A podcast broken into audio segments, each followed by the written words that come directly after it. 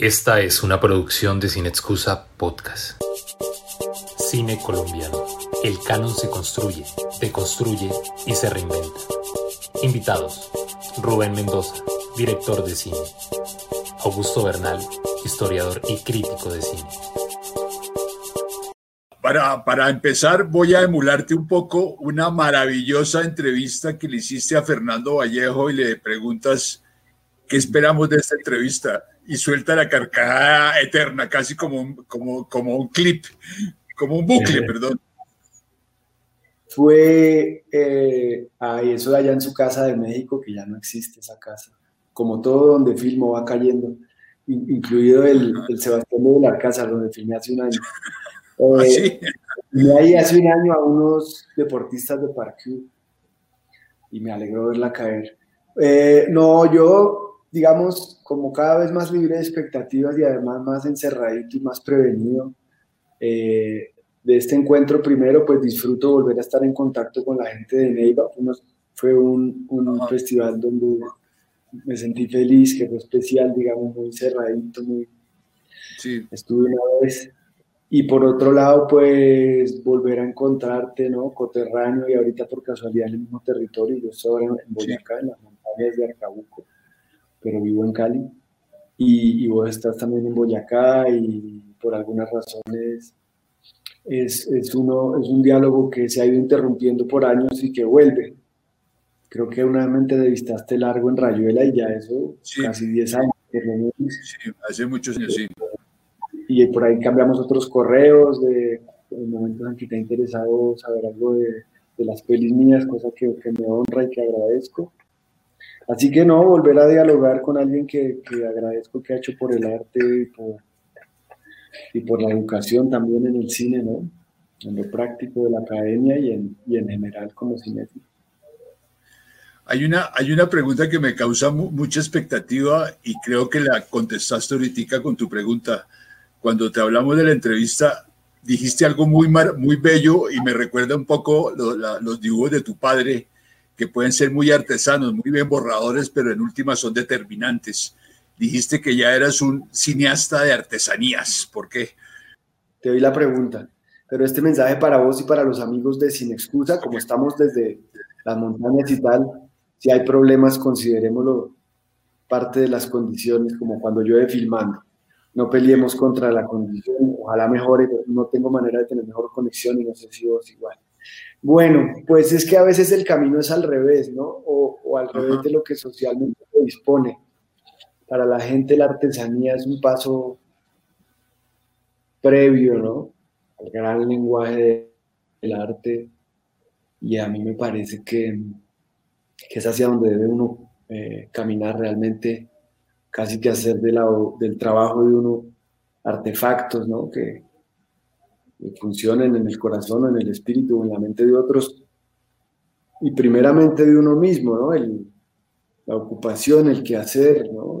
deshacerse de la preocupación ocupándose y, y, aunque en el cine es mucho más caro y más complejo, pienso que tiene mucho valor o que a mí me gusta más empezar a verse así. Yo, eh, aunque hay de todo, por supuesto, en los circuitos del cine sí veo una, una línea que se mueve paralela al, al mundo y que no lo toca, y donde, hay unas castas y unas fuerzas que, que, responden fundamentalmente a un mercado y a una cosa ahí del, del, del, culto a la personalidad y del culto a los ¿no? a las grandes esferas, a las castas y a, es un poco con lo que mi corazón se ha divorciado. No estoy juzgando eso, entiendo que tiene que ser así, pero a mí me sigue pareciendo, digamos, indecente, por citar a Pedro Costa. Sí. Que también un poco funciona con el sistema a la larga, pero me parece indecente eso, ¿no? De hacer, por ejemplo, una película sobre niños que desentierran bombas, llevar eso a, que sea aplaudido por gente que, que en el fondo le tiene hasta asco a esos niños y a sus territorios pero a que, a que aplaudan esa obra y a la noche ir a una fiesta de la película de niños que hacen, entierran bombas. No, no, me parece que ahí hay una falta de coherencia y que, si, yo lo, si, si, yo lo viviera así. No me he sentido del todo en esa orilla, pero no se hace el bobo, uno tiene una vocecita que le dice, por ahí no es, o usted que está realmente buscando. Oíme, en ese orden de ideas, considero que hay dos películas que para mí son muy, muy determinantes en, ese inicio que estás hablando, en tu vida, en tu recuerdo, en tu memoria. Eh, me refiero a La cerca y Lengua en la Tierra, son como dos puntos de, de, tu vida muy, es como una especie de péndulo que va y viene. ¿Lo podríamos ver así? Tierra en la lengua. Tierra en la lengua. Tierra en la lengua, y, la, cerca son determinantes, son, son la historia tuya, son la historia del país, son, son, son dos propuestas tan cercanas como lejanas. Yo vengo, yo he visto que, y, a veces por eso pienso si ya se me agotó, porque ahora como que quiero hacer cine de patio, en el sentido de... De encierro. en el patio de la casa o del patio prestado no, no de encierro, ojalá nunca, pero al contrario, como de la libertad total de la casa, de, la libertad total de ni querer viajar ni conocer, ¿no? Como, como escribió aquel hombre Lao Tse, ¿no? Que el sabio podía conocer el mundo sin moverse de la casa. Eh, pero me, me, refiero a que eh, yo empecé a encontrar paralelos, ¿no? O sea, yo veo em, estatuas y, la sociedad semáforo y veo la cerca y tierra en la lengua, memorias del eh, el, reino animal y memorias del calavero, y como que cada largo tuvo una génesis, y, y, pero, pero iba más allá, ¿no? Aparte pues de que todos en últimas tenemos los mismos ancestros, el, el, ancestro de ancestros que es el Big Bang, ¿no? Y todos estamos hechos del mismo, del mismo material de las estrellas pues puede ser un, pleonasmo o una tautología para acordarse otra vez de Vallejo, decir que, que, uno está definitivamente marcado por sus antepasados, pero hablo de los más recientes, ¿no?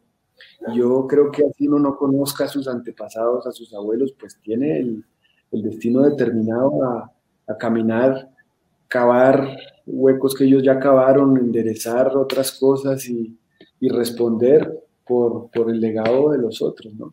Entonces, sí es normal que yo vaya y venga a esos temas porque aunque yo he sido perpetuador de muchísimas de las cosas que uno aprende, porque es el lenguaje con el que aprendió a hablar, el, machismo y el patriarcado, eh, sí veo que mi tarea profunda, y ahora vengo a entenderla más, ha sido como cuestionar eso, ¿no? Y y en aunque ya tengo más películas donde hay heroínas más que héroes, eh, también son ellas quienes cuestionan ese, ese asunto, digamos. Y, yo me he, dado, me he, dado, cuenta y me alcancé a dar cuenta antes de hacer tierra en la lengua que la labor de uno pues es un, es un abuso, si es juzgar. Sí. Por lo que te digo, de pronto yo no hice atrocidades que hizo mi abuelo, pero he hecho otras de otra manera, como perpetuador, digamos. Eh, y también no he logrado cosas maravillosas que él logró. Entonces, eh, pienso que el tema en últimas de, de, de, lo, lo, que vos decías, que es dos cosas yo veo que, que, que, unen lo mío. Primero, gente que no se perpetuó como víctima, teniendo una vida atroz. En el caso de Tierra de la Lengua es mi abuela, o la abuela de la película, que es mi abuela que acaba de irse, además. Sí, como te como por teléfono, se fue, se fue en mis manos, esta blusa es de ella. Ah, murió el 7 de julio, y ella, ella decía, y yo lo cité en las palabras que me pidieron para su despedida, ella decía que su filosofía de vida, porque era una mujer de 93 años, pero ultrasana, de un humor negro buenísimo, pero que padeció todas las formas de abuso y de maltrato, patriarcal, ella decía que su filosofía era reír para no llorar. Que es algo y pienso que es lo que la salvó en cordura y lo que le hizo tener una salud. ¿no? Esto me, no, eso de que sufrieran palizas y luego las representaran. Entonces, eso pienso que es el tema de todas mis películas. Y por otro lado, un camino que yo desconocía y que procuro ahora ser más consciente de la sanación, ¿no? De uno lidiar con un pasado muy terrible, pensando en Colombia como familia o en el territorio y en la humanidad como en hermanos, pero también en lo específico del clan de uno y de las tareas de sangre que hay pendientes, ¿no? Así que yo me acerqué al principio a una historia como Tierra en la Lengua que se llamaba El Burladero más como la cerca, donde era un poco más señalando, ¿no? Sí, Al otro como pero yo siento que entierran la lengua, como en mi vida en general también ya está más la pregunta de, bueno, ¿y, yo quién soy para, para ver eso? ¿Yo qué estoy haciendo realmente para que los míos hermanos o quienes vengan de mí no, no lleven también e, esa carga? Y pienso que está, está ahí claramente una pregunta que, que se va volviendo como lo que más me importa preguntarme también. En general, si es que sigo haciendo cine o si, o si voy a hacer sillas o, o en, en, esa medida podríamos decir que hay una constante que aparece y desaparece, que puede ser la muerte y la memoria en, tu, en tus trabajos. Pues yo creo que sí, pero también me pregunto dónde no. Porque. Ah, ok. ¿Dónde no hay eso? ¿no? yo recuerdo que. en Niña Errante no, no existe, es otra historia. Yo creo que sí, porque para mí es más importante que el, que, el, que el ruidajo que hubo aquí, porque no, no fue sino aquí eh, para mí más importante el tema del duelo que las cuestiones ah, de género, el duelo. Y la curiosidad de alguien metido en el duelo en la mitad de unas desconocidas con las que sea lo que sea, comparte el código genético, ¿no? la sangre directa. Entonces, eh, y, deshacerse pues de, de, quién es uno con la muerte del otro. claro, es que sin memoria no hay nada, la memoria es como el universo a la larga, por lo menos en la experiencia humana, porque cuando ya esto no exista, pues qué memoria, pero eh, la memoria, sin memoria no podríamos estar produciendo ni este diálogo, ni, ni siquiera diciendo una palabra, porque no hubiéramos aprendido qué son las letras, ni qué son las sílabas, ni qué significa, la palabra significa. Eh, y en el sentido estricto, pues, de, de, la memoria, que es lo que uno alcanza a acumular en el tiempito que está en esta forma, de lo que alcanza a acumular estando vivo, pero también a través del conocimiento de los que ya vivieron. Eh, también encuentro que yo, yo quiero irme como a una, un núcleo, a una célula muchísimo más asible y, y, manipulable en el sentido artesanal. ¿Qué hago con esto? ¿Qué hago con los sentimientos? Sí, mi abuelo fue un, un atropellador y un perpetuador, pero entonces ¿dónde fue atropellado? ¿Dónde aprendió de eso? Porque las dos cosas se aprenden, ¿no? Y hay gente que tiene unos padres y unas vidas desastrosas y resulta que, que son después gente muy luminosa, ¿no? Y que logra reservar esa oscuridad o bien para la obra o para, para reinventarse. Miren las películas de David Lynch, ¿no? Y, vaya una vez la hermosura de hombre que es y lo sencillito que es y el meditador, etc. Eh, y él dice, no, para eso está la obra, para, para sacar la mierda, ¿no? Oíme, tú eh, eh, hablaste algo muy, muy bello de, en relación a la memoria. Y creo que Calavero, el Memorias del Calavero, es una forma de memoria muy representativa, muy determinante, muy metafórica, muy de espacios, de recuerdos. Es, una memoria tan, tan rara en un sentido de, de, que no todo el mundo la puede interpretar. ¿Esa era la idea? Pues para mí eso es como lo más sofisticado que yo he logrado hacer. Tenía que hacerse con instrumentos tan burdos sí. que la sofisticación, la, sofisticación hay que encontrarla casi con cincel y con martillo, pero para mí es lo más sofisticado que yo he logrado transmitir, entre otras porque en esa, película tiene hasta errores programados, ¿no? Errores de sonido y de, imagen que hacían en cada toma los mismos errores, porque se trataba de, convencer a, quien viera la película de que lo que estaba pasando era verdad. Yo siempre digo, y, otra vez sale a colación don Luis, que para mí el gran orgullo fue que la primera vez que Luis Ospina vio un corte de, de Memorias del Calavero en un punto me dijo, cuando íbamos para el hospital en la película, me dijo, ¿y ese día qué le pasó? Y dije, pero ¿cómo es? Y después inventó tocar en esta clave. Pero va más profundo, digamos, era una, una, una una imitación de la realidad tan sofisticada, pero como dice Bergman, ¿no? que solo improvisa el que está bien preparado.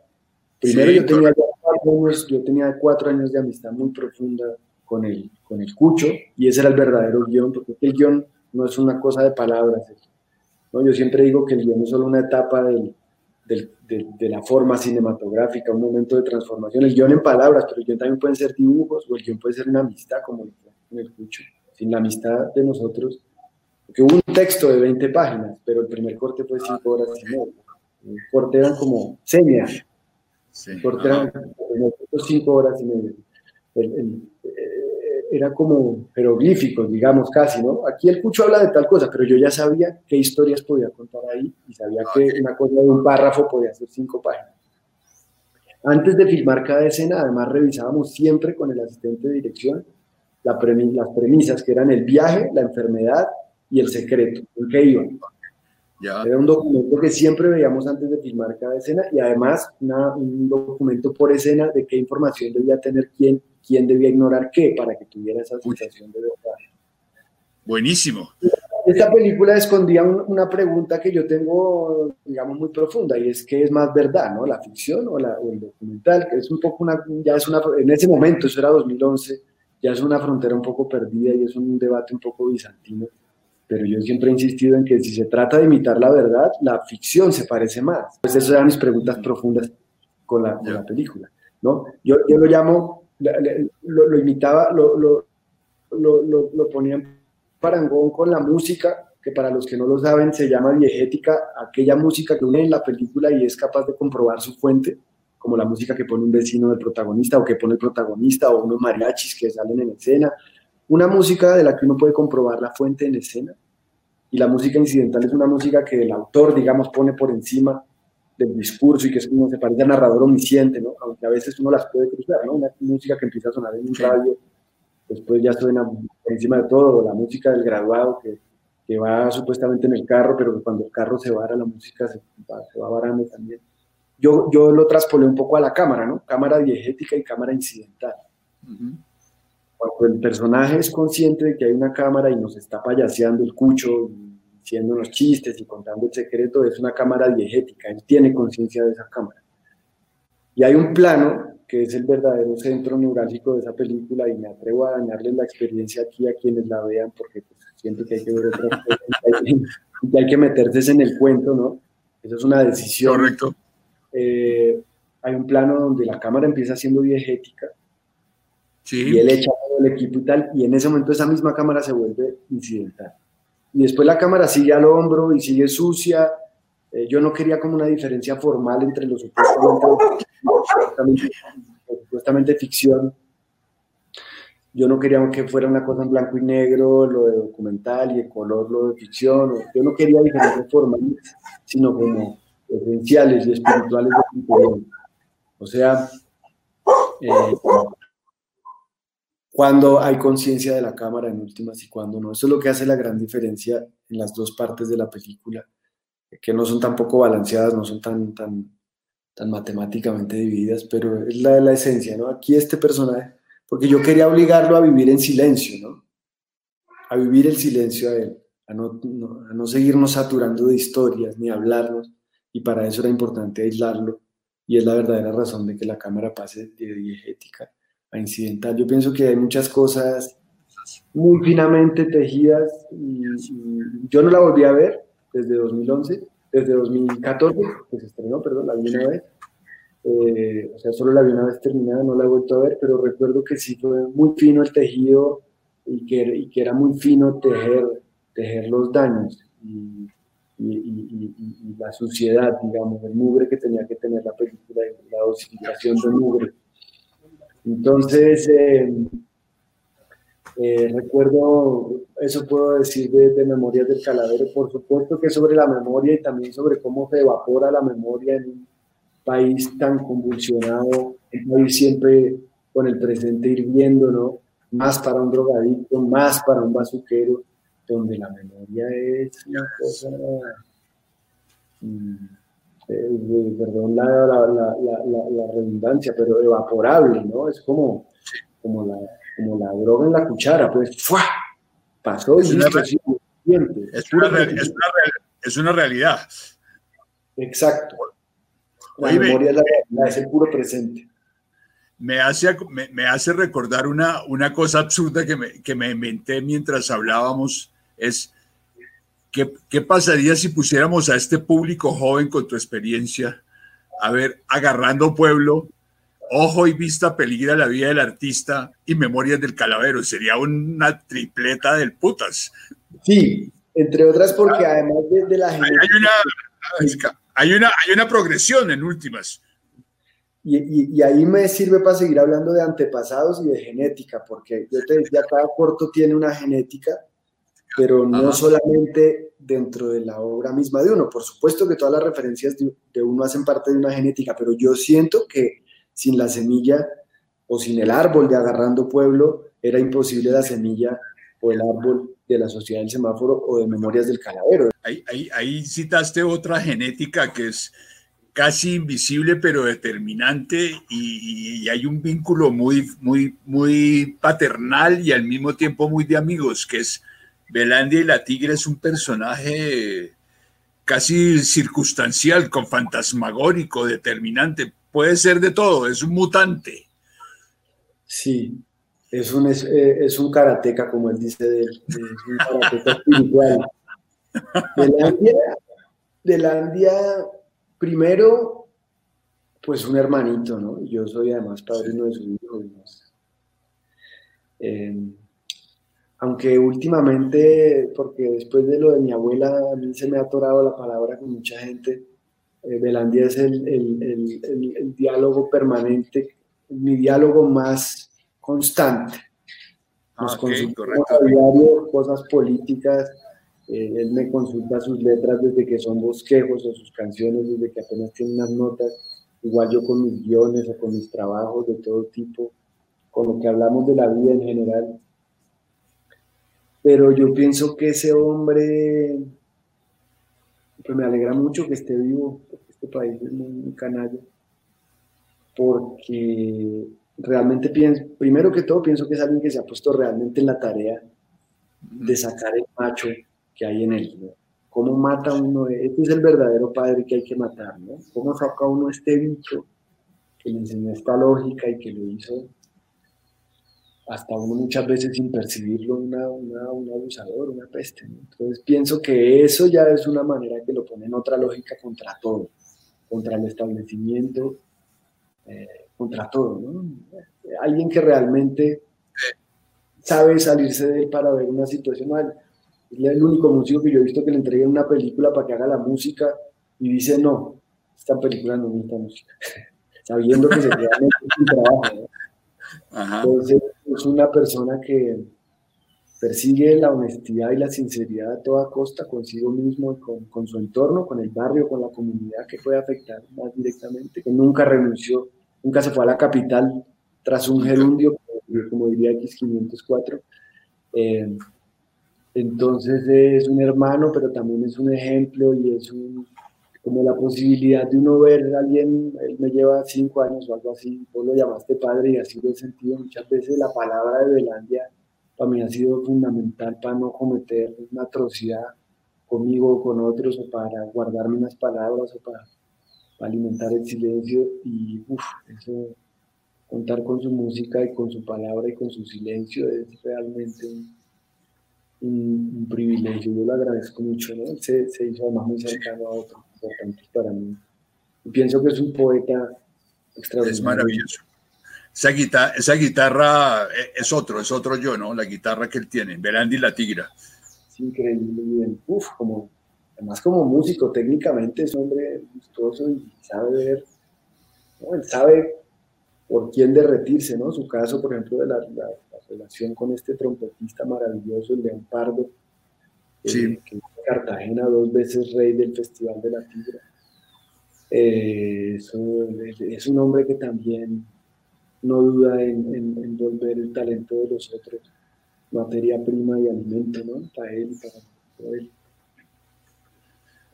Eh, a partir de, de, esta, de esta referencia de Belandi y la Tigra, que es un gran tipo, además pie de cuesta es, es, es, como una especie de Empire State del cine y de la música y de todo.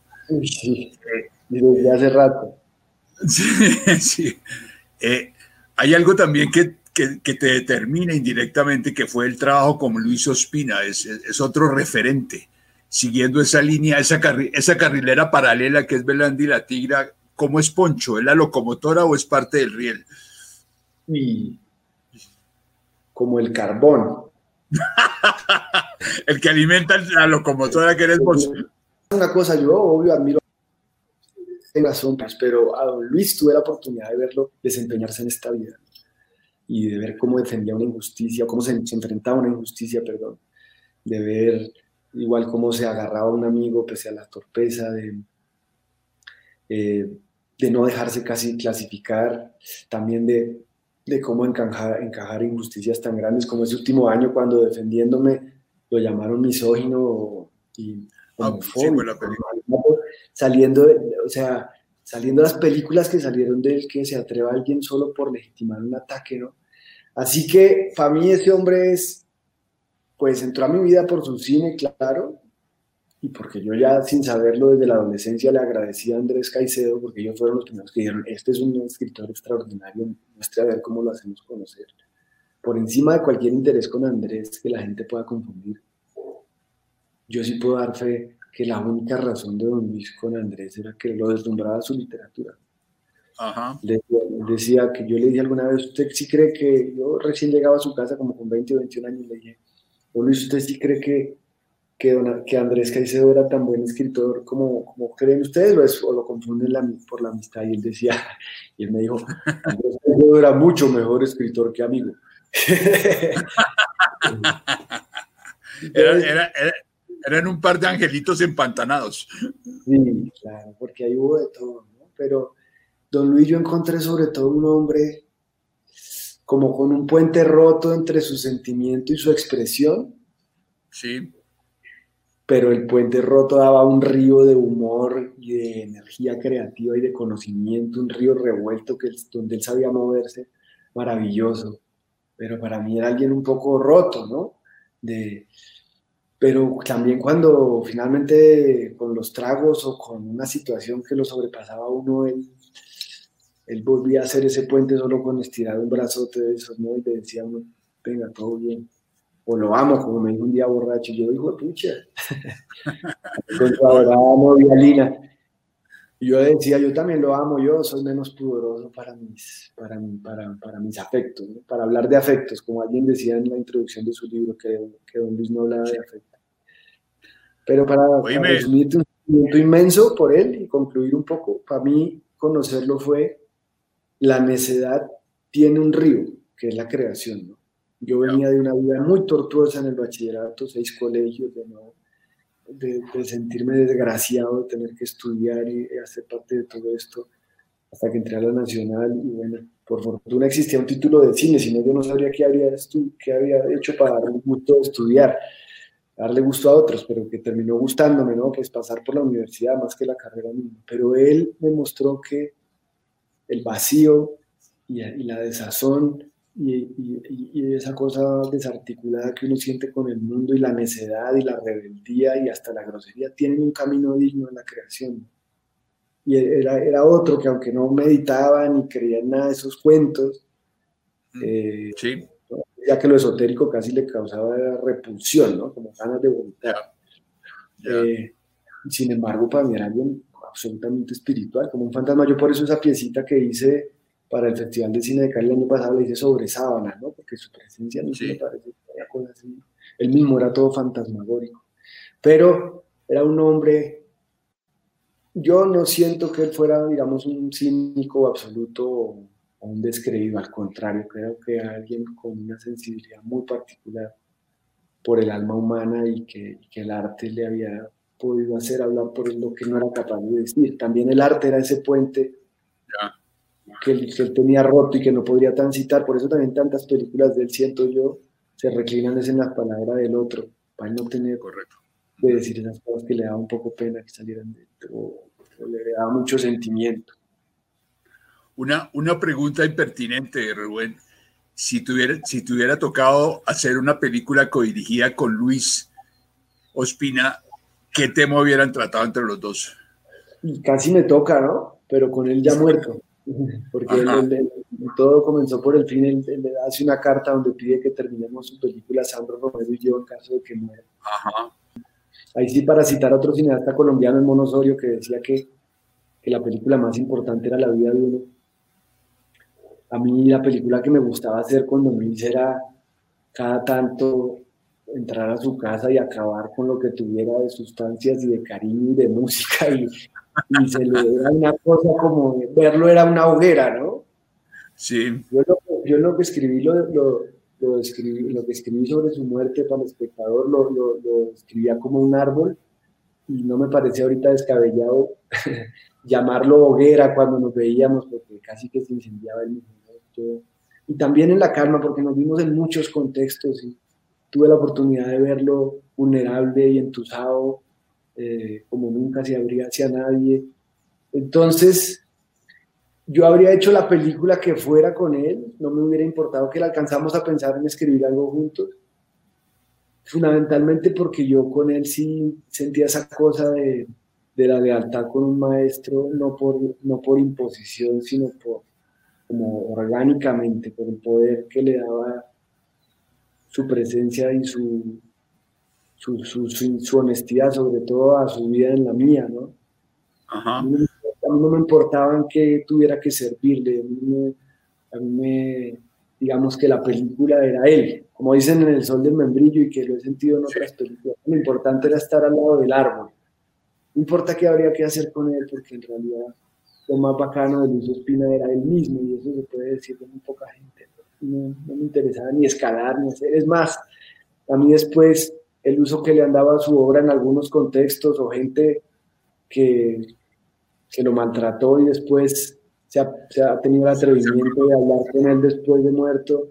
Sí. No me interesaba nada, ni el festival, ni quién, ni dirigirlo, ni siquiera su obra, porque lo que te digo, hay gente que no tiene la fortuna de que solo le interese la obra y, y, no estoy diciendo que a mí no me parezca importante, al contrario, me parece gigante. Para mí, nuestra película, su, su película sobre Lorenzo Jaramillo, para mí. Muy bien, mar maravillosa, maravillosa.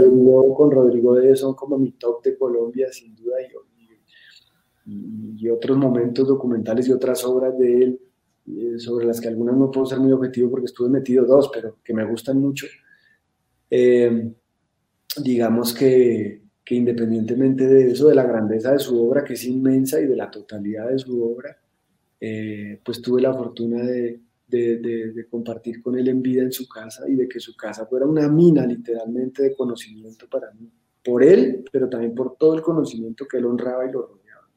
Yo de su casa, yo entré a esa casa con 20 canciones de Bob Dylan que yo conocía de la adolescencia y salí con 600 canciones de Bob Dylan.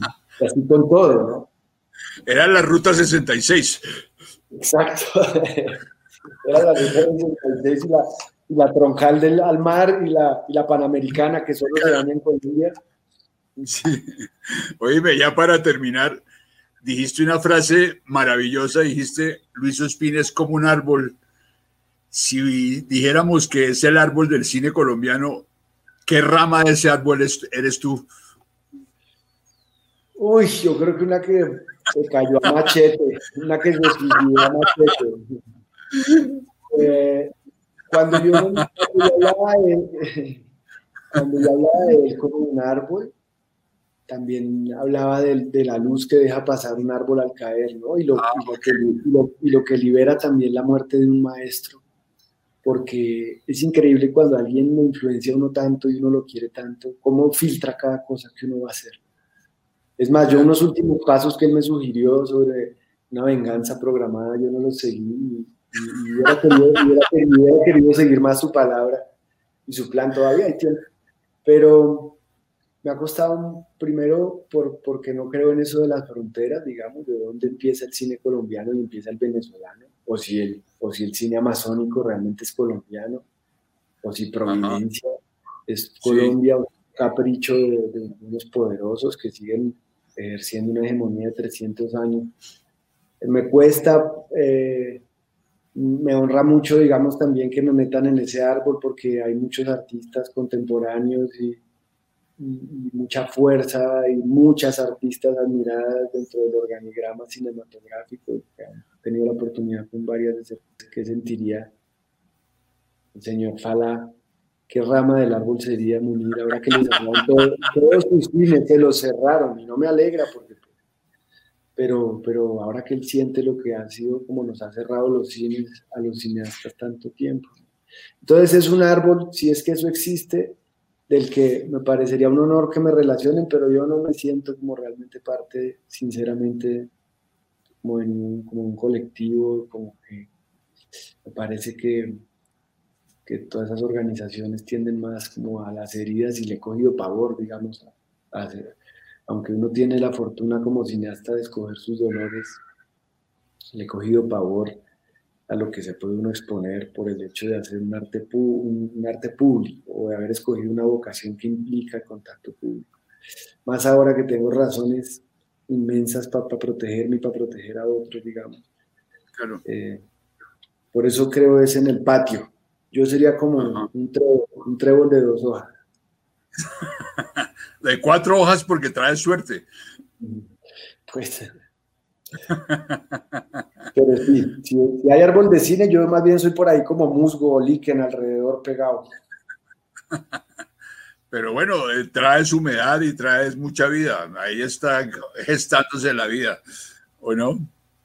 Bueno, Rubén, muchas gracias. Como emulando a Poncho, todo empezó por el fin cuando el fin estaba empezando. Sí, muchas gracias. Me alegra mucho que continúe nuestro diálogo y que y que sigas armando el cine década tras década. Eh, y gracias por, por el honor de, de, que hayas aceptado eh, lo que te propuso el festival de charlar conmigo. No, el honor, el honor es mío y, y ese fondo de las pinturas de tu padre me tienen eh, más que excitado totalmente y con ganas de descubrir su obra y su trabajo porque ese es un patrimonio, una génesis, una memoria, como tú bien lo dijiste, que, no se puede perder, por lo menos debe perdurar hasta la eternidad. Un abrazo. Aprovecho para aclarar que nos tocó este ángulo a la brava última hora porque era donde mejor entraba la señal, pero que a él no le gustaba para nada mostrar.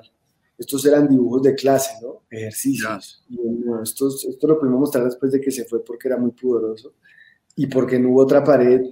No quería libros porque ya están muy machacados. En cambio, tu pared me encanta. ¿Es Adobe? Es Adobe, es Adobe, es Adobe, mira. Es Adobe. Toda la casa está hecha en Adobe. No, pero volviendo a, lo, volviendo a los cuadros, es, es como si la eternidad se, re, se reinventara de nuevo para volver a ver lo que nadie vio y todo el mundo quiere de alguna manera volver a ver. Mira, este fue el último que hice ya muy enfermito. No, Uy, ya, ya tenía para mover ahí como las manos, pero... Sí, bellísimo. Pero, hice una camiseta con este porque me impacta mucho. Que yo creo que él ya veía como el abismo del dolor, más que ya la muerte no le parecía abismal tanto como el dolor, ¿no? Sí, claro.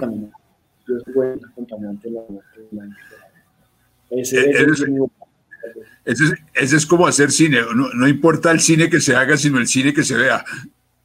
Sí, ni siquiera el que se haga, sino el que se viva, ¿no? Eso, sí.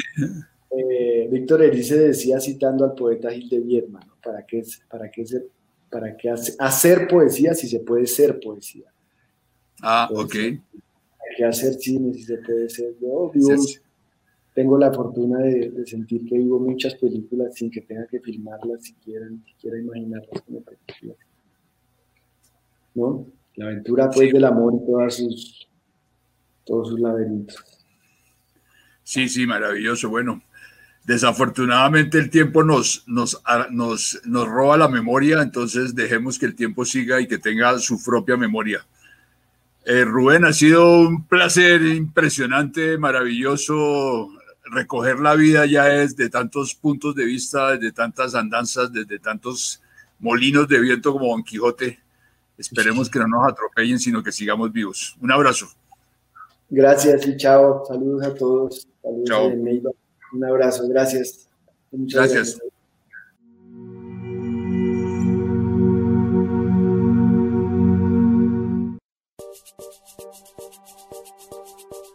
Esta fue una pieza de Sin Excusa Podcast, con la producción de Luz Viviana Cardoso, la edición de Laura Prada, la asesoría de Tomás Pérez Bisón y la locución de Sebastián Arias Palomá. Este podcast y Sin Excusa 15 años fueron posibles gracias a Universidad Sur Colombiana, Ministerio de Cultura, Gobernación del Huila y su Secretaría de Cultura y Turismo, Alcaldía de Neiva y su Secretaría de Cultura, Secretaría de la Mujer y Secretaría de Paz, Proimágenes Colombia. Temporada de cine Crea Colombia. Fondo para el Desarrollo Cinematográfico. Embajada de México en Colombia. Instituto Mexicano de Cinematografía. Electrohuila. Bancolombia. Infihuila. Comotor. El Patio. Adit. Pavia. Autocinemas del Sur. Diario La Nación. OPA Noticias. Pitalito Noticias. Noticias 24-7. W Magazine. Periódico y radioperiódico Agrohuila. La Gaitana. Portal Independiente. Radio Universidad Sur Colombiana. Laboratorio de Televisión y Centro de Producción Audiovisual de la Universidad Sur Colombiana. Babilla Cine. ANAFE. Consejo de Cinematografía del Huila. Boyaguer. Juan Perdomo. Jimmy Tengonó. Producción audiovisual. Foncultura. Fundación Huellas.